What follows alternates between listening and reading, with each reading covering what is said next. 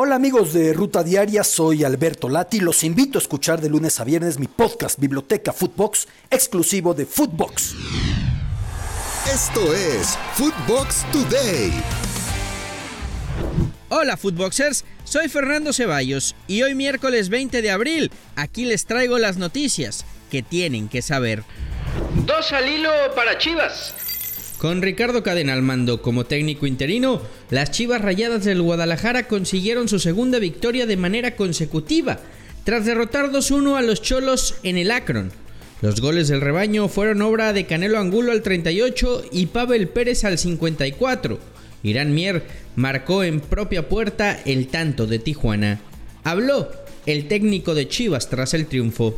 El mérito es total de los jugadores ellos eh, han cerrado filas, se han apoyado, han estado trabajando los partidos con orden, con mucho orden, y han buscado eh, salir de la situación en la que nos encontrábamos.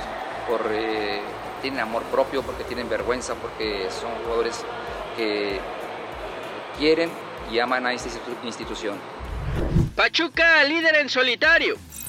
Tras derrotar por la mínima al Puebla con gol de Víctor Guzmán al minuto 11, los Tuzos recuperaron la cima de la Liga MX. Habló Guillermo Almada al respecto. Pienso que nos llevamos un triunfo muy justo por lo que hicimos los dos equipos en el, partido. Generamos muchas situaciones, este, agarramos unas cuantas, prácticamente el rival no nos generó prácticamente nada, a pesar de que nos quedamos con un hombre menos. Necaxa da la campanada. Con goles de Rodrigo Aguirre al minuto 7 y Alfonso Escobosa al 25, los rayos de Jimmy Lozano derrotaron a los Tigres dos goles por cero y se mantienen en puestos de repechaje. Habló Miguel Herrera tras la derrota. Nosotros perdemos la chamba y no es nuestra posición. Reitero, va a ser una llamada de la federación para que me llame la atención Culebro. Está bien, me la como y si me tienen que multar, que me multen. Pero también tengo que estar consciente. Mis jugadores están allá adentro todos calientes, todos molestos por estas circunstancias. Yo reitero, por ahí partido de 0-0, peleado, disputado con un buen equipo que jugó bien al fútbol como Necaxa y nosotros no lo hicimos tan bien pero va 0-0 el partido. Acá ya te cambia, te obliga a buscar el juego a ti, te obliga a hacer otras cosas y que además Tigre siempre es el obligado porque nosotros salimos a, proponer el juego, si no nos regalamos un espacio de, de esta forma. En otros resultados, Mazatlán ganó con Santos Laguna y Toluca perdió contra Juárez.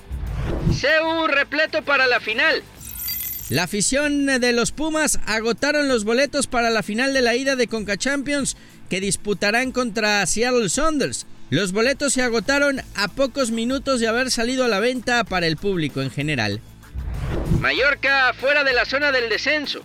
El equipo que dirige Javier Aguirre derrotó 2 a 1 al Alavés y se aleja de puestos de descenso al colocarse en la posición número 16 de la tabla con 32 unidades. Por su parte, el cuadro albiazul se quedó con 25 puntos y sigue en el fondo de la clasificación. Esto dijo el Vasco tras conseguir su segunda victoria. Está, está duro, nosotros tenemos ahora un calendario, bueno, pues este, como todos, complicado.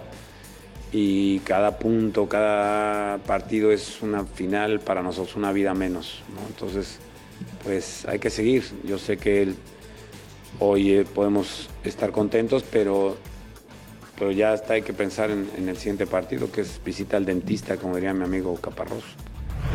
Clásico Red. Liverpool goleó 4-0 al Manchester United que no pudo contar con Cristiano Ronaldo. El equipo de club es líder de la competencia con 76 puntos a la espera de lo que haga el Manchester City. Listos los grupos del premundial de CONCACAF. El Tri femenil buscará su boleto para el Mundial de Australia-Nueva Zelanda 2023 y para los Juegos Olímpicos de París 2024 en la competencia que se llevará a cabo en la ciudad de Monterrey. Las dirigidas por Mónica Vergara estarán en el grupo A junto a Estados Unidos, Jamaica y Haití.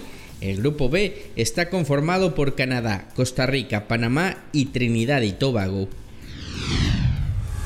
Esto fue Footbox Today.